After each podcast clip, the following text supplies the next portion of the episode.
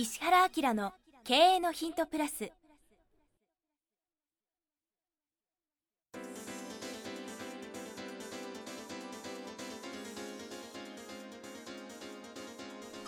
ポッドキャスト石原明の経営のヒントプラスは勝てるビジネスモデルや売れる仕組みの作り方。経営者や起業家が持っておくべき能力とその磨き方。リーダーの育成や強い組織の作り方などについて経営コンサルタントの石原明がリスナーの皆様からのご質問に直接お答えする形でお伝えしていく番組です。企業を継続発展させるためのノウハウを提供する日本経営教育研究所株式会社がお届けいたします。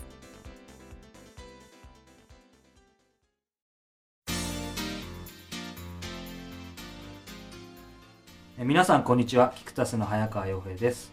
ポッドキャスト石原明の経営のヒントプラス、えー今日は第11回ということで石原さんどうもよろしくお願いします、はい、よろしくお願いします。えーいよいよ11回を迎えたんですが。そうですね。はい。だいぶ慣れてきました。そうですね。僕はまだ実は緊張してるんですが。はい。あれ、ポッドキャストって面白いで面、白いですねあのメールマガジンとかこう本とかいろいろこう書いたりとかしてるでしょ？で、まあその中身をこう表現するっていうのはすごく楽しいんですけど、こう音声ってこうパーソナリティが伝わりますよあーはいね。なんで最近のなんかあのこう聞いてる人のあの反応は。声可愛いですね あのあと柔らかいですねとよく言われますねでなんでですかって言ったらやっぱ本は割とこう真面目に書いてあるので、はいあの硬いっていうかコンサルタントなんですごい怖い先生だろうと思われてるらしいんですけど大体僕いつもこんな感じでしょ。そうですね。なんでこのこのギャップが伝わってびっくりするみたいでなんかこうツールとして面白いですね、はい。非常に。それから動画はいいですけどもうそれにとらわれちゃうんですよ。もうそれしかないですよね。でポッドキャストの場合は音だけなんでその聞ける範囲がものすごく広いでしょ、はい。通勤の間でも聞けるし車でも聞けるし大だからね学習ツールとしてはこの音声はすごくいいね、まあ改めてはい。こんなふうに思って感謝してます。ありがとうございます。こちらこそありがとうございます。はい。今回の、えー質問なんですが、まさにまた、はい、そのコンサルタントの硬いイメージとはちょっと 違はい。う質問が来てるんですが、はえー好きな漫画作品はありますかということで来ております。なるほど、はい。あのね漫画はね相当好きですっていうみんなびっくりすると思うんですけど えっと大好きな漫画は、はい。あのワンピースですねあの麦わら帽子かぶったあそうそうのそうそう。僕よく実は知らないんですけど、はい。ああそうですよね。あとね最近はあのブリーチっていうのは相当いいなと思って。えブリーチって知ってる？ー知らないです。知らない？ビジネスばっかり読んでる。あのあれですね死神のお話ですね。えー死神なんだけど、はい。時代背景っぽいそのみんなあの侍の服着着てるっていう、はい。でそういうソウルソサイエティっていうところに住んでるんですけど、知らないでしょ、つい。す。すごい面白いですよね、えーワンピースとブリーチ。うん。そうそう。まあこれ2つ見た方がいいし特にあの「ワンピースはね、はい。経営者全員読んだ方がいいんじゃないかと思うあそうなんですか。うん。あのこれ真面目な話として、はい。僕がお世話している会社の中で、えーこの社長っていう人あのほとんど読んでますよ、うん。あこれ出しちゃっていいと思うけど、あのあの Y キューブの安田君なんかも異常なファンです、そうなんですか。うん、一緒にこうお酒飲んでたりとかしてて、次こいつがあのチームになるよねとかいうのを普通にこう喋ってますから。その談義だけでもう2時間ぐらいお酒飲そうそうそうめるみたいな。そう。でなんでかそれからあの経営者の中ではワンピース好きじゃなかったら友達になれないとかいうやつね じゃあ頑張らないと。あの、はい。少年ジャンプってはいすごい売れていますよね,、そうですよね。あの少年ジャンプの企画っていうのは愛と勇気と友情なんですよね。あ愛と勇気と友情で、えーまさにその、えーターゲットにぴったしな作品が「ワンピースなんですよ、でルフィっていう海賊団があの目標を持ってあの仲間を助けながら、はい。絶対諦めないで進んでいくって感じなんですけど累計ですごい数売れてますよね。海外とかでもなんですよね、きっと。うんうん、あの、えっと、ドラゴンボールを書いたあ鳥山明さんが、もう、なんていうんですか、漫画の新しい世界開いちゃったんですけど、スーパーサイヤ人のはい。髪の毛が、あの、オレンジ色だったっていうか、金髪だったことで、アメリカでブームになっちゃって、ああ、そうですよね。うん。で、実は、あの、ビジネスってすごく面白くて、一生懸命やってたことが、やった結果、思わぬところに飛び火するっていうこともあるんですけど、はい今もう漫画はもう本当に巨大な国際ビジネスですね。そうですよね。うんでまあ「ワンピースの話ではちょっと最初に言うと、はい小学生は全て読んだ方がいいですよね、うん、で日本の文化を変えるかもしれませんねそれ何かっていうと今日本って個の文化に行っちゃってますから一人一人人なんか関係ないと。あここ個人の。そうそうそうそう。でそれはやっぱりうんなんていうんですかね学校教育ってなかなか難しいんですけど、大体小学校の教科書がその国の将来を決めちゃうんですよ。数学とか国語とかはい。ですよね、要するに教わった通りの人間が量産されちゃうでしょ。で、まあ、日本の場合はその高度経済社会に乗っかって、組織の中で働きやすい人たちを作っちゃったんですよ。要するに大量消費に向かってでしょ。天才が育ちにくいって感じですよね、でそんな中で、えっと、一人一人があのあ周りの人なんか関係ないですよと僕が幸せになればいいですよね、はい。っていうふうなことになっちゃったんですけど社会とか人生ってそういうもんじゃないじゃないですか。だから愛とか勇気とか友情とかを持って本当にちゃんとしなくちゃいけないんだなっていうことを「ワンピースのあの漫画で完璧に教わると思うんですよ。うん、あの日本ってほらまあいいか悪いか別にしはい。て戦争とかあったでしょ、で占領されちゃったんで、はい。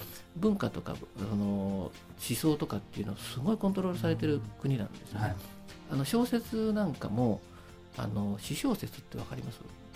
私小説になっちゃって、大きい展開とかこんなこと頑張って何かやったとか、ね、それから開発なんかでもそのうん軍事に関わっちゃうんで、はい。機械も作っちゃいけないとかあの宇宙に出てくるのもすごく遅れちゃったみたいなことになるでしょはい。で結構その統制みたいなのがあったんであのワイルドな大きい話が書けなかったんですよ。で日本はみんな私小説行っちゃって、はい。あの朝起きたらカブトムシになってたぞみたいな。あのね。自分の中を掘り下げていはいくみたいなことなんですよね。でそれを大きく打ち破っちゃったのが司馬遼太郎さんで歴史小説で、はい。今龍馬ってブームやってるでしょそうですね。坂の上のの雲もそうですよね、あれで人間って本当にそのあいけないいけないともう自分を掘り下げてる場合じゃないぞと。あの本当に目標を持って、まあ、それこそ言い方はちょっとあれだけど、はい。世の中のためとか国のためにみたいなことになってるでしょ。今 NHK がああいうのをやらざるを得なくなっちゃってるのは教育の影響で人と人が関わらないからですよね。うん、でこの「ワンピースのルフィはもうすごいんですよ、もう友達本当に大事にするし、はい。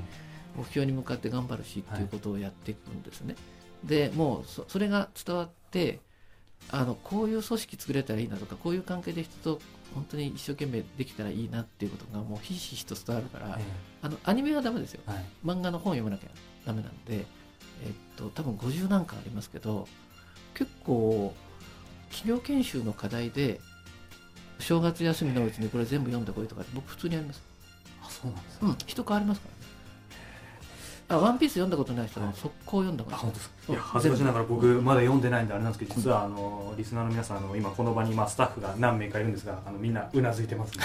はい。僕だけ読んでないので。でこの間ねそれこそメンズノンノの表紙にルフィがなったブログにも書かれてま書したよねいたでしょ？あれなんかはメンズノンノが日本で一番かっこいい男性ってどこにいるんだろうって調べたらルフィだったって話ですよ。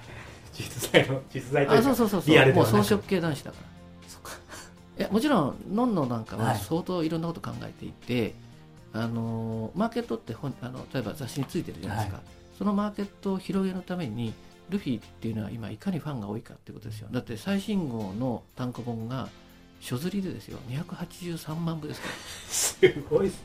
らうん。ってことは全部売れるってこと分かってるってことでしょ。ってことはいつもメンズノンノ見てる人があれ？ルフィがいるってなったら全然違う層の人が買うんですよ。はいでしょ？でそういう意味ではあのももはやルフィはマーケットになっちゃってネットでワンピースって引くと服が出てこない、うん、だからもうワンピース服屋さんが困っちゃったんですよ。それくらいもうまあ。強烈なものですよね、でそれからあのい漫画って面白いんですけど、はい。あの経営者の人に言うのはね自分が例えばあのいるその例えば業界とか業種あるいは自分の生活習慣から、はい外れてるものって情報がないでしょ。漫画なんてって言いますよね。ですよね。あだから、まずそういう色眼鏡でそうそうそうそうそうそう。だけどもはや漫画はあなたのビジネスなんかにも巨大な産業になってますよってことなんですよ。だから知らない業種がこんなに発展してて大変なことになってるぞってことをいかに自分が知らないかっていうバロメーターになるから見てみてねって言うんですよね。例えばスウェーデンの駅前にはい。ワンピースが山積みになってるんですよ。はい。で日本の人口なんかよりもはるかにその部数で売れていてビジネスなんか書くよりも漫画描いた方が圧倒的に儲かるからね。東大行くよりも漫画家になる方がいいですね。でじゃあ漫画ってどういうふうになってるかっていうとちょっとこう興奮して早口になってますね。あの昔漫画っていうのは漫画家がもう命すり減らして暗い部屋で描く感じでしょ。だャットってなってるので今、はい。絵を描く人と原作を作る人とどうやって世界戦略するかっていうもう全部チームでやってるんですよね。はい。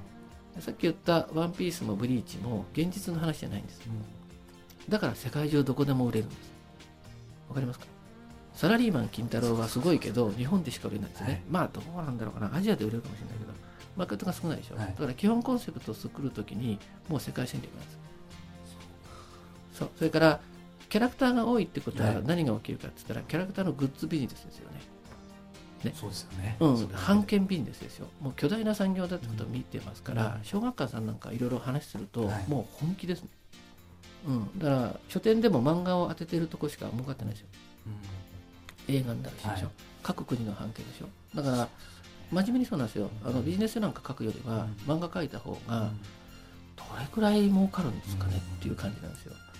桁が違いそうですね。そうそうそう。ってことはその社長さんがそういうの見てないってことは、は自分の分野だけにとどまっちゃってて、なおかつ人をバカにしてるっていうかね、うあの産業を見てないっていう姿勢姿勢なんで漫画見たらびっくりしますよ。ん。でそれでルフィ見てねとか、ワンワンピース読んだらとか、ブリーチ読んだらとか言うんですけど、あの何に僕は最初びっくりしたかっていうと、はい。この世のないこの世にないものに対してのキャラクターのデザインとか、なおかつこのタッチだったら人が本当にこっち向いてくれてはい。大ファンになるみたいなものを何もないとこから作るってこの才能って異常じゃない、ね。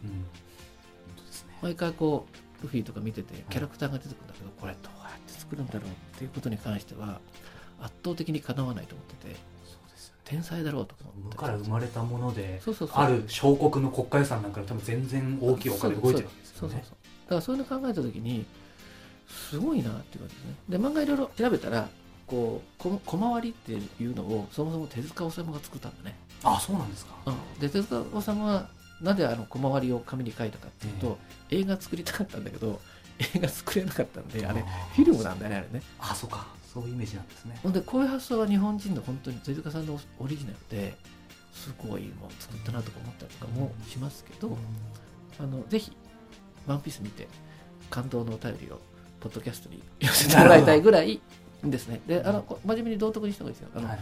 全ての小学校で「はいワンピースが必須での方がいいんじゃないですかね、なるほど愛と勇気と友情が込められていて子供だけじゃなくて大人も。そうです。でそこの価値観をしっかり若いうちに入れといてあげれば、はい。それこそ「ワンピース読んでる人は会社の中でちゃんと働くと思う。よなるほど。あこれ新卒採用で好きな漫画何とかで「ワンピースとかで喋らせたらおかしいかもしれない。どれぐらい好きかで分かるよね、うん。でってことは会社が全部読んでなきゃいけないから、うん。また売れてしまうけど。なるほどやっぱりあの多分この番組聞いてる方もビジネス書や自己啓発書を読んでる方もいっぱいいらっしゃるとそう思うんですけど。そうでそういうそれくらいこうなんですか緩い感覚っていうか柔らかくないと今はビジネス勝てないですね。はい。まずビジネス書や経営書を分厚いの読むのももちろん大事だけど、うん。ワンピースもまず読んだ方がいいっていう、ああと機会があったらそはい。のビジネス書ってどう読むかっていうのも一回ちゃんとお伝えしたいですああよね本当ですか、うん。それはぜひ。流行に追われてビジネスを読んでると流行で読んでるからそうですねあの本質がないところで流行だけ追っかけちゃうからそれダメなんでね。でそういうのもちょっと一回お話ししたいと思います。はい、ありがとうございますそれまたぜひ、えー、はの回にお聞かせください、はい。えー今日は、えー好きな漫画作品ありますかということで、はい。石原さんにお話を伺いました。石原さんどうもありがとうございました、はい。ありがとうございました。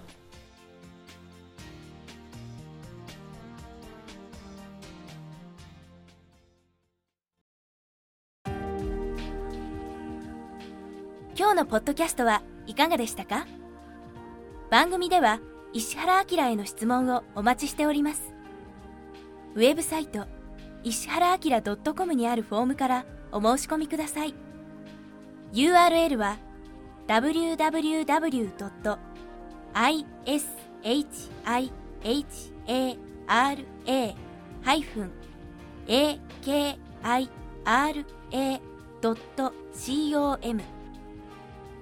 www. 石原 -akira.com です。それではまたお耳にかかりましょう。ごきげんよう。さようなら。